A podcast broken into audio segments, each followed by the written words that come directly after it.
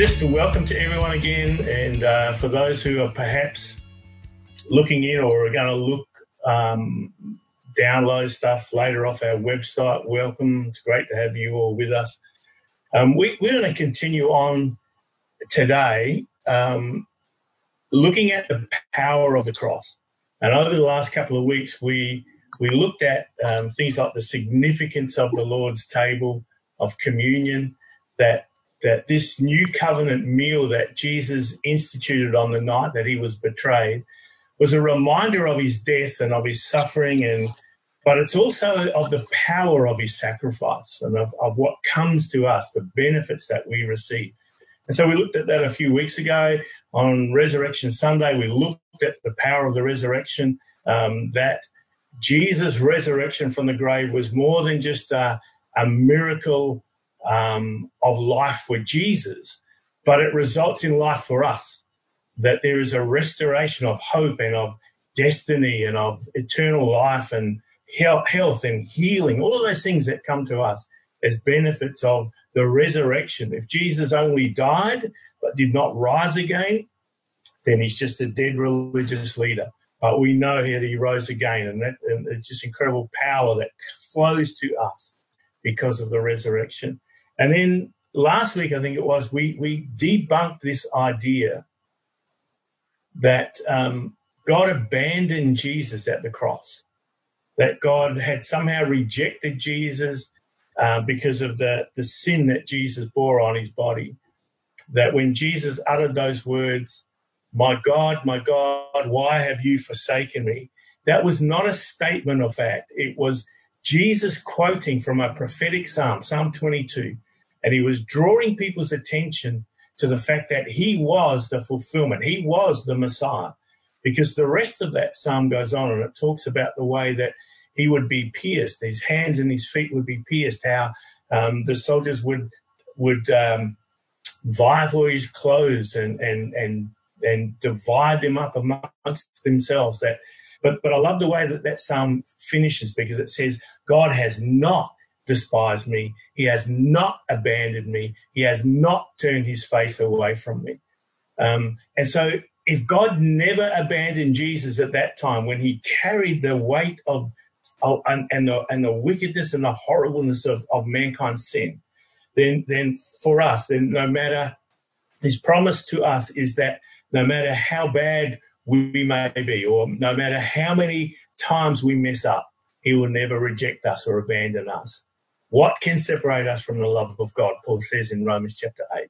Um, and so that's what we've looked at in the last, the last few weeks.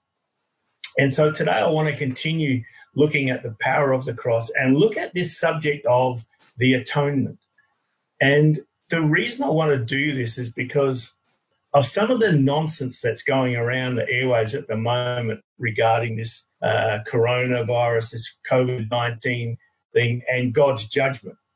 Um, I counseled us a few weeks ago to be discerning in what we listen to and what we watch. That we don't allow all of these doomsday prophets and, and conspiracy theorists to get into our minds. Um, and, and sadly, rather than abate, those those people seem to be getting more vocal, and there's more of this stuff going around um, that's that's becoming even more bizarre. Um, I noted I noted back then a few weeks ago that, you know, one particular prophet who was being very widely promoted on, on well known Christian TV shows was adamant that God had spoken to him personally and audibly in a vision. Um, and that had God, God had said to him, you know, he's had enough of, of China and its, and its persecution on Christians. And so he is going to punish that nation. Um, and so this virus is God's punishment for their sins. Well, you know, if that's the case, God made a big mistake. He overstepped the mark because um, it just it was an unjust punishment because it didn't just stay confined to China; it spread across the whole globe, with many innocent people dying in the process, including many God-loving, God-serving Christians. And that's simply not a portrayal of a God that I hold to. Um, now, I'm not going to spend time getting into a whole eschatological debates or trying to teach on end times. Um, for anyone who's interested in in that kind of stuff, talk to me and I'll send you a whole study we did a few years ago. Um, that that helps to bring some understanding and through the perspective of the cross and God's grace. But but here's what Paul says to Timothy when Timothy was having to deal with some people um, who had come into the church and who were influencing the church in a negative way. They were being controversial. They were bringing, bringing confusion and discord into the church. And he says to them, uh, he, he, Paul writes to Timothy and he encourages him. He says to them this, he says, preach the word. He says, be prepared in season and out of season. Correct, rebuke, and encourage with great patience and careful instruction. And Paul writes to Titus and he says a very similar thing to him. He says, encourage others with sound doctrine and refute those who oppose it. So I, really don't want to spend time and energy putting out a lot of fires, but I do want us to be grounded in truth so that when you face all of these reports and these ideas and these theories, that we are armed with the resources and with a, uh, a scriptural understanding that enables you to stand and not get shaken. Remember, we, have got a hope, we've got an anchor for our soul uh, that is eternally connected with an unbreakable oath, sustained by God's integrity and God's promises. And uh, so I just want us to hold to truth, to stay the course and to stay stable. And so whenever we preach about the cross and all the benefits that come to us through the cross and what the cross really means, oh, that's that's reaffirming and it's reestablishing a foundation that holds us in good stead for all of life. And so I want to read just a few verses out of Romans chapter 5. So uh, if you've got a Bible, you can turn there, Romans chapter 5. We've looked at a few scriptures out of this over the last few weeks. give you a minute just to turn there.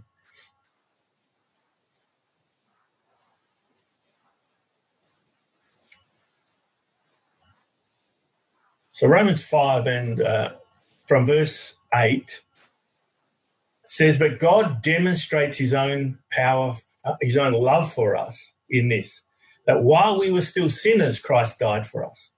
Since we have now been justified by his blood, how much more shall we be saved from God's wrath through him? For if when we were God's enemies, we were reconciled to him through the death of his son, how much more, having been reconciled, shall we be saved through his life? Not only is this so, but also, but we also rejoice in God through our Lord Jesus Christ, who through him we now have received reconciliation. That word reconciliation there is in the King James version is is the word atonement that we've received atonement because we've received this atonement this reconciliation we've been reconciled to God. That that's the reason for great joy. You know happiness is based on our circumstance. But true joy comes from knowing that you are at peace with God. You've been reconciled. You've been saved from wrath.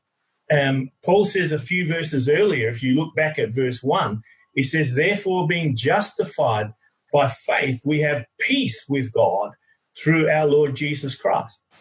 Folk, if this if this virus is God's wrath and God's judgment, and and Christians are dying through it, then what does that say about Jesus? What does that say about the cross? It's saying that his sacrifice wasn't enough. It's saying that Jesus isn't really our savior, that we're not justified, that you have no peace, that you haven't actually really been reconciled to God at all. Um, and I think the primary reason that people gravitate to or they that to, to these punishment and these judgment and these conspiracy theories is because they don't understand the atonement.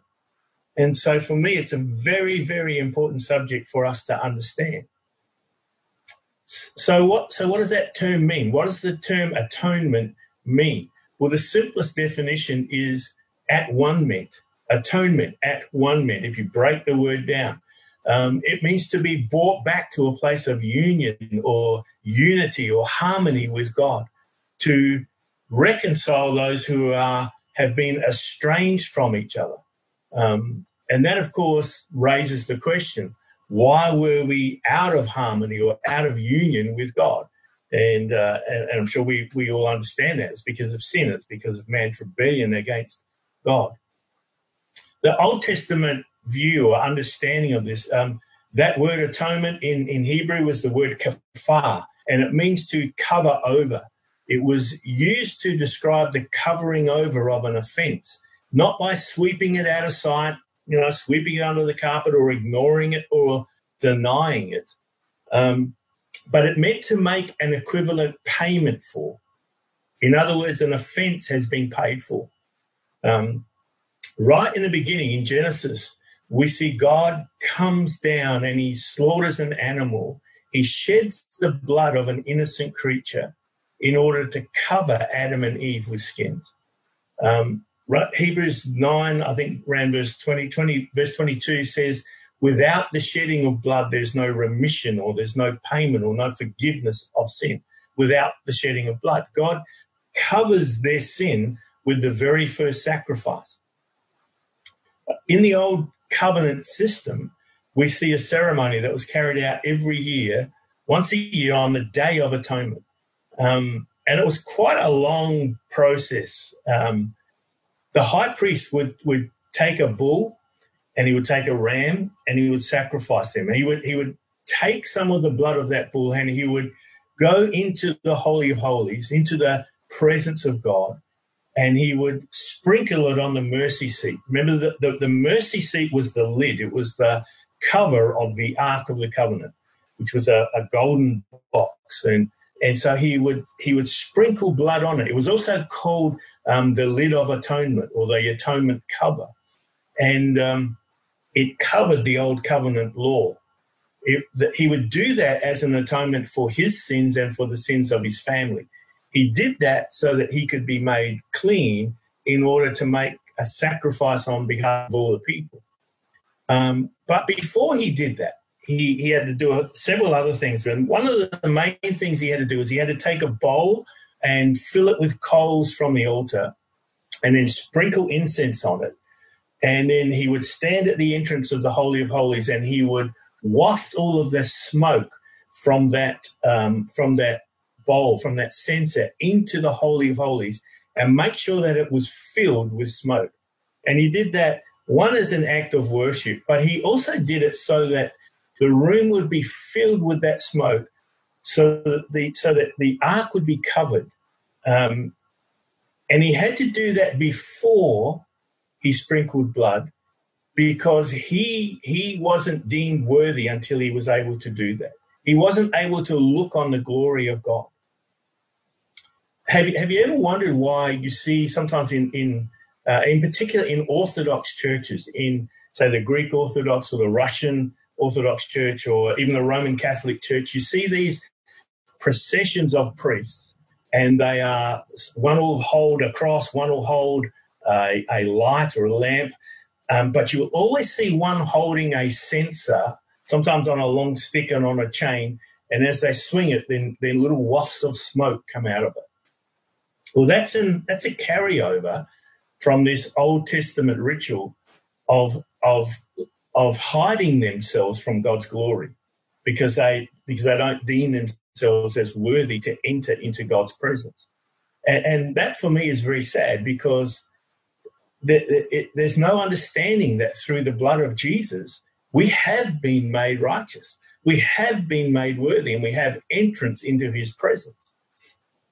So the whole old covenant system was a, a shadow of what was what was to come. A, a better covenant was coming. So the priest would go in, he would he would offer this blood on behalf of himself and, and, and his family. And then he would go back out and he would take two goats and he would slaughter one and he would take its blood back into the Holy of Holies and he would sprinkle that blood on the mercy seat in the same way. And that was for the sins of the whole people, the whole nation. And it was there to cover their sin. And then he would go back out and he would take the second goat and he would lay his hands on its head and he would confess the sins of the whole nation and impart the sin of the people into that goat and then he would send that goat out into the desert with an attendant who would make sure that it would never return, sending the sins away. And then once he'd done all of that, he would come back and then he would burn the remains of the bull and the ram and the first goat again as an atonement for the people's sin. And so we've got this whole complex ceremony to deal with sin, but it only ever dealt with it temporarily. It, it just dealt with it for one year. And then they would have to go through the whole process again. That was the day of atonement, a day of blood sacrifice to cover sin, to pay for sin, to take sin away. So why do they have to do all of this? Well, two reasons. Um, they, like us, are descendants of Adam. And as such, they were tainted with Adam's sin. And, and Paul explains that in Romans 12, uh, Romans 5, uh, verse 12. He says, Sin entered the world through one man, Adam, and death through sin. And in this way, death came to all of us. It came to all men because all have sinned. Everyone is guilty because everyone is tainted with sin. Um, that might seem a bit unfair until we realize, no, actually, we're all guilty because we've all failed to obey God's law. And so the second thing is that, is that these sacrifices were necessary to cover people's own personal sin because everyone was guilty of breaking God's laws. When we get to the New Testament, um, we see the fulfillment of all of that symbolism in Jesus' sacrifice. Um, that that as Christians we we um,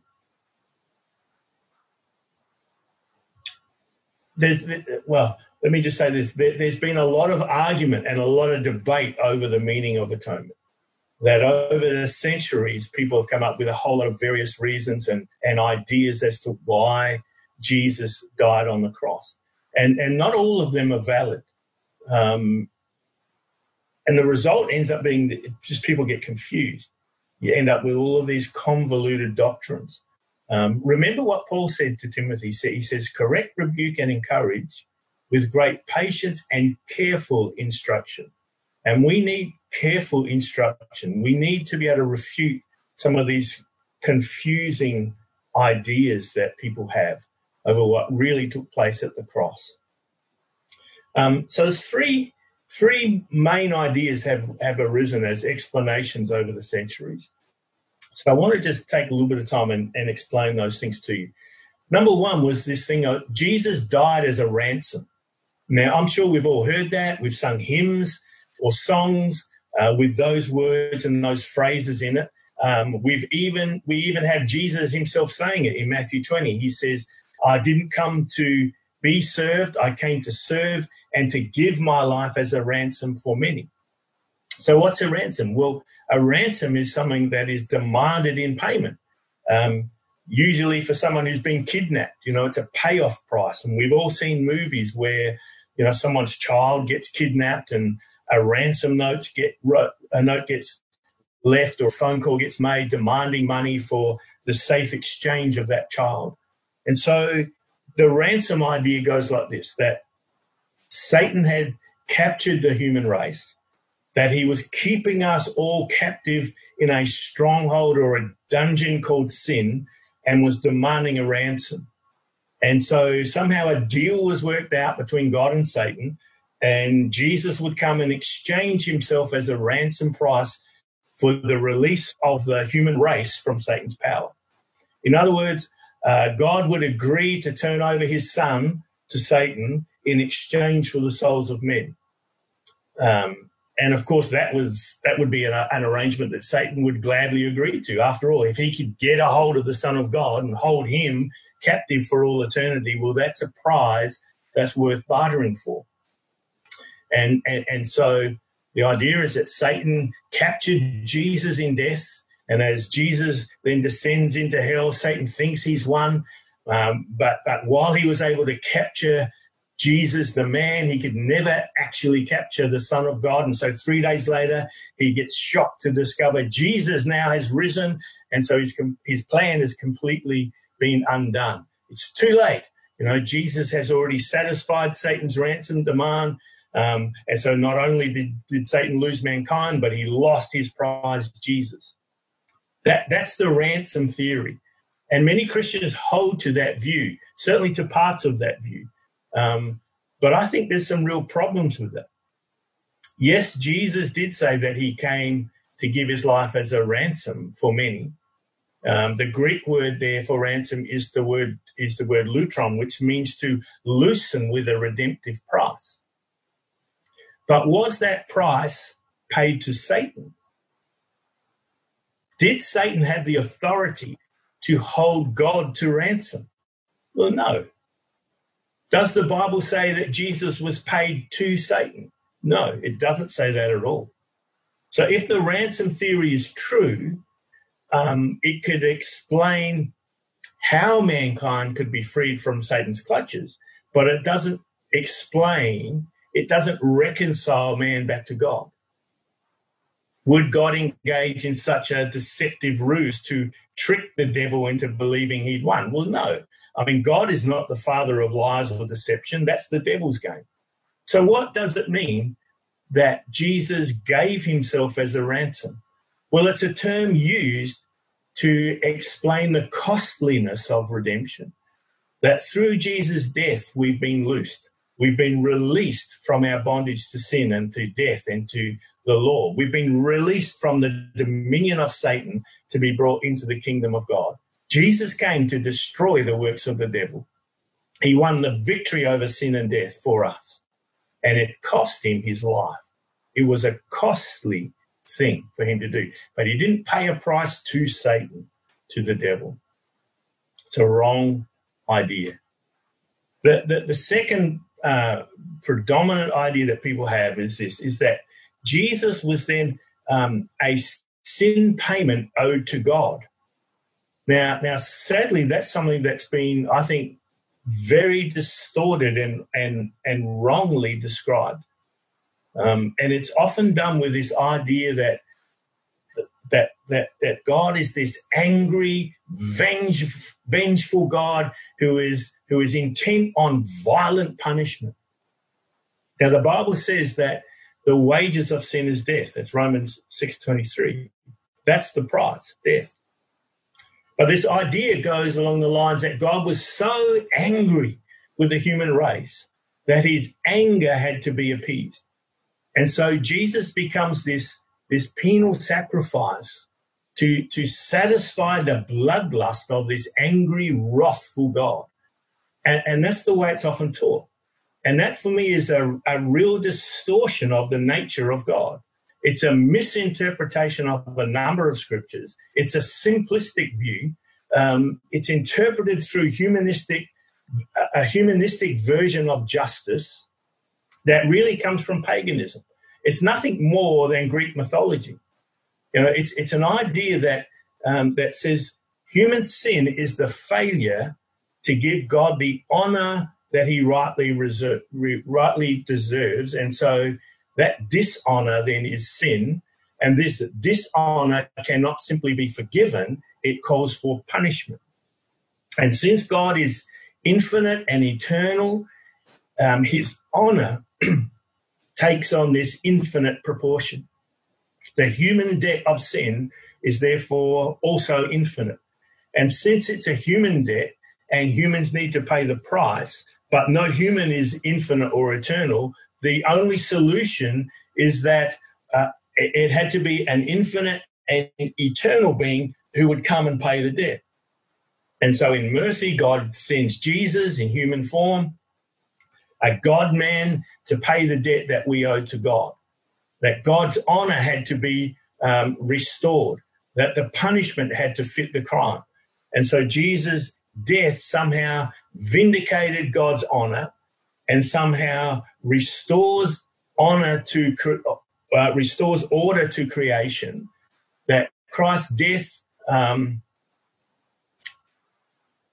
somehow equalized the dishonor of man's sin. That God's anger was satisfied and mankind was then forgiven and pardoned. Now, again, some of that sounds very plausible. And, and it's probably what most of us have been taught in some way. Um, and yes, Jesus' death was a very costly payment. It was horrific. But here's the question. Was it to appease some bloodlust of a violent God? Was it to restore God's honor? Was it to pay the punishment price to satisfy an angry God? Because if it was, then this God is no different to the Greek gods who war against mankind, beating them into submission. It puts the focus on God's honor rather than on God's love. It puts the focus on having to appease an angry God rather than on reconciliation. And I think a significant weakness of that idea is that there's no real removal of sin. There's no breaking of sin's hold. And there's no recognition, recognition that Jesus came because of God's love. Um, it also brings with it the idea that God, um, that the God of the Old Testament was always angry and vindictive, but through Jesus satisfying God's anger on the cross, that God now somehow changed. Having his wrath appeased, he now turns into this more benevolent, loving, kind God. And it, concent- it, it, it concentrates on God being reconciled to man rather than what scripture teaches that man has been reconciled back to God. In other words, God is this angry, wrathful God, but Jesus is loving and kind, and somehow Jesus changed God's mind and changed God's nature. Now, what it means, if, if, if that's true, if it's true that until God's anger was satisfied, forgiveness could never be given, then, then that makes forgiveness a reward for a work rather than an act of grace. It, it, and, and that's the sin payment theory. And for me, it's full of problems. Now, atonement didn't occur to make possible the forgiveness of sins. Atonement itself is the expression of forgiveness. It's an act of grace. The third, the third idea that is that is prevalent is the sacrificial love um, death. That Jesus died sacrificially because of love. Now that is much closer to what we understand. For God so loved the world that he gave his only son, so that whoever believes in him would not perish but have eternal life. Um, God didn't send his son into the world to condemn the world, but to save the world through him. So God loves us, and that out of his immense, eternal, and infinite love, he gave his son as a as as as the greatest act of love ever seen. And uh, and so the idea goes that our that our response, our automatic response, then is one of gratitude and love towards God in return. You know, we love because he first loved us. That, that's what's often referred to as a moral influence idea. That man would be so impacted by this love expression that he would immediately turn to God and love him back. Now, again, that sounds plausible and it is the closest to the truth so far. But is that all that atonement represents? God's love. Um, you see, there's there's elements of truth in all three of these views. Jesus did die as a ransom, yes, but it wasn't to pay Satan. It was the cost involved to loose us from sin's control. Did Jesus die to pay the penalty or price of our sin? Yes. But it wasn't to appease an angry God or to get him to change his mind. Um, the universal law of God dictates that the wages of sin is death, spiritual death and physical death. That was the consequence of sin. It resulted in a in a spiritual separation from God's abiding presence. And that price had to be dealt with. Why? Because while God is love, he's also just and holy. And and sin can't exist in his presence. And so sin stands as this constant hindrance to us drawing near to God. It stands in the way of us having any right to know his abiding presence. You see, You can't separate sin from the sinner. Uh, we've all heard that that expression or that phrase. You know, God loves the sinner, but He hates the sin, and it's true. Jesus loved to be around sinners, but but He didn't turn a blind eye to sin. He never condemned people for it, but He restored all those who would receive His mercy and receive His forgiveness. Sin is all, always attached to a person. It has to do with people. It's, it, it's not some abstract thing. And so for sin to be dealt with, it had to be dealt with with people. When, when God gathered all of sin for all time, for all mankind, and he placed it on Jesus, it wasn't an abstract entity. It was you. It was you. And that's why God, that's why Paul says in, in, in Romans and elsewhere that we were included in Christ. We were placed in Christ. We were on, we were placed on Christ as our sin was placed on him because you can't because sin isn't just some abstract thing. God couldn't punish sin without punishing the carrier of that sin. That's why Isaiah writes in, in, in Isaiah 53 that he was pierced for our transgressions, he was crushed for our iniquities. The punishment that brought us peace was upon him. And, that word punishment there is the word chastisement. It means it means to rebuke or to correct or to discipline. And so sin had to be rebuked in such a way that its stranglehold on humanity could be broken. But it wasn't God's anger at humankind. It wasn't God's anger at Jesus. It was God's anger at sin. And, and, and so that's why Paul Paul says that, you know, when we were powerless, Christ died for us. He demonstrates his own love for us in that while we were still sinners, Christ died for us. With God's anger at sin. He wanted to set us free from sin so that we could know him. So, what does all that mean? As, as I said earlier, Paul says that we were all included in Christ. Everyone's sin was dealt with. But here's, here's the important piece regarding the atonement. And, and that is that it requires a response. You know, the, the, on the, the, the Day of Atonement in the Old Testament was always held on the Sabbath. The Sabbath was a day of rest. It was a day where people would come out of their tents and they would stand to worship God. It was an act of faith. They were now resting in the knowledge that his that this sacrifice that was going to be made would deal with their sin. They weren't just passive sta- uh, bystanders there; that that they were actively involved. It was it was symbolic of what was to come. That everyone now who trusts in Jesus for their sacrifice for them, everyone who who believes he took their sin, that he carried the punishment for that sin. Um, the sin they should have carried, that they now become beneficiaries of his atoning sacrifice. But it always required a response. It requires what the Bible calls faith. Um, in Acts 10, it, it says this it says, The prophets testified about him that everyone who believes in him would receive forgiveness of sins through his name. Paul, Paul says in Acts 13, that I want you to know that it's through Jesus that the forgiveness of sin is proclaimed to you.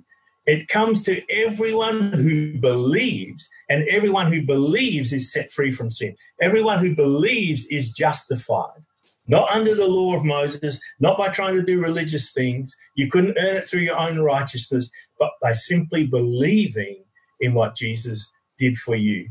And so Jesus paid the price. He dealt with sin but it requires us to believe or receive that in order to appropriate that forgiveness into our life. So the Old Testament was an act of uh, uh, Old Testament act of atonement was a type, it was a shadow, but Jesus comes as the ultimate fulfillment. He is the substance. He is the mediator of a better promise, um, of a better covenant. In the old covenant model, sin can only be atoned for for one year. Uh, it never did anything to make the people righteous. And that's the big difference between the old covenant and the new covenant atonement that was wrought by Jesus. Um, not only did he deal with the sin issue, but he also dealt with the righteousness issue. You see, God is holy and he is righteous, and sin is the exact opposite of that. And so, for us to come into a place of perfect unity and harmony with God, we need more than just forgiveness.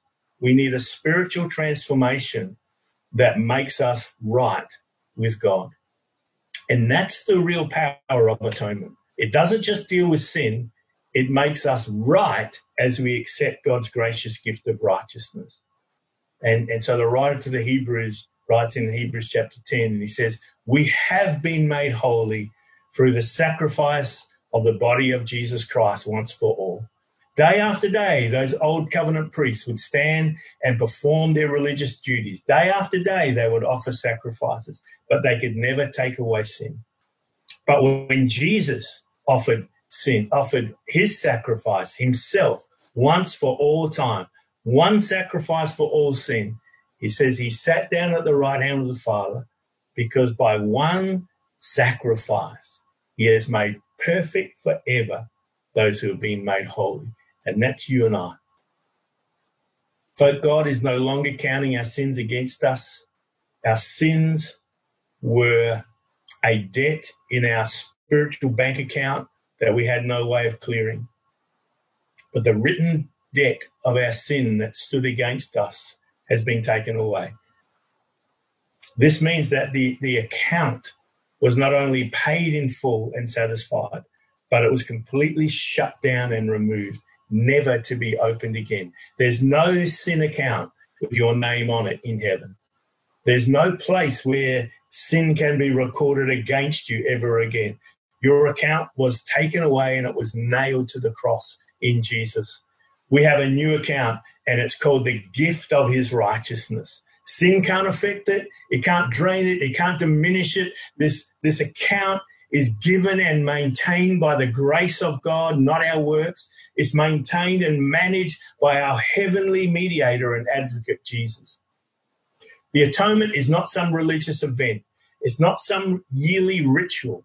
It's an eternal transaction that frees us from the tyranny of sin. It opens the door into the glorious freedom that's available through Jesus. But God is not angry with us. He loves us because he is love. He is holy, he's righteous, and he is just. And everything that was required to bring us into harmony and into unity with God has been done. There's no wrath to be meted out. God is not pouring out punishment and judgment in the form of some virus. No, the atonement put an end to all of that. And so don't go listening to all these doomsday, doomsday prophets and who speak judgment. You know, stay secure, stay anchored, hold to the truth. That's the power that is in the atonement. And so I, I wanted to share that with us today and just remind us of that today because it is such a powerful, powerful truth that so many believers are actually quite confused about. They've got they've got little snippets and elements of truth, but it's mixed with a with a lot of confusing ideas that really do not represent what happened at the cross. And and and we need to be thoroughly versed and, and secure in what really took place. But Jesus wasn't appeasing an angry, violent God. It was a great act of love it was a costly act, but it was done to free us from the bondage of sin. That's what Jesus did. And that's the amazing love of our God. And so I want to, my, my prayer for you today is, is really if you've been living with some doubt, if, if, if sin has still had some, some hold over you, if you're still living with the thing of you've got this ledger in heaven and and every time you do something wrong, there's a black mark that gets that gets put against you, and, and until you beg God to forgive you, it can't be cleared. So that that that's an old covenant system. It's not new covenant truth. And my prayer is that you'd be completely free of that today in Jesus' name. And if you're if you're watching this, or if you're going to log on later and watch this, and and you've never even asked Jesus into your life, you're still living with that with that weight of guilt and, and that feeling of condemnation, then today, the Bible gives us this promise that if we believe in our heart that Jesus died for our sin and rose from the grave, that if we confess with our mouth that he is Lord, he gives us the promise that he would save us. And you can do that right now in your room, wherever you are, listening to this in your car. Um, you can come into the wonderful freedom that Jesus brought us through his death and resurrection. So God bless you, everyone. Trust you have a great and wonderful week, and I trust that encourages you. Bless you.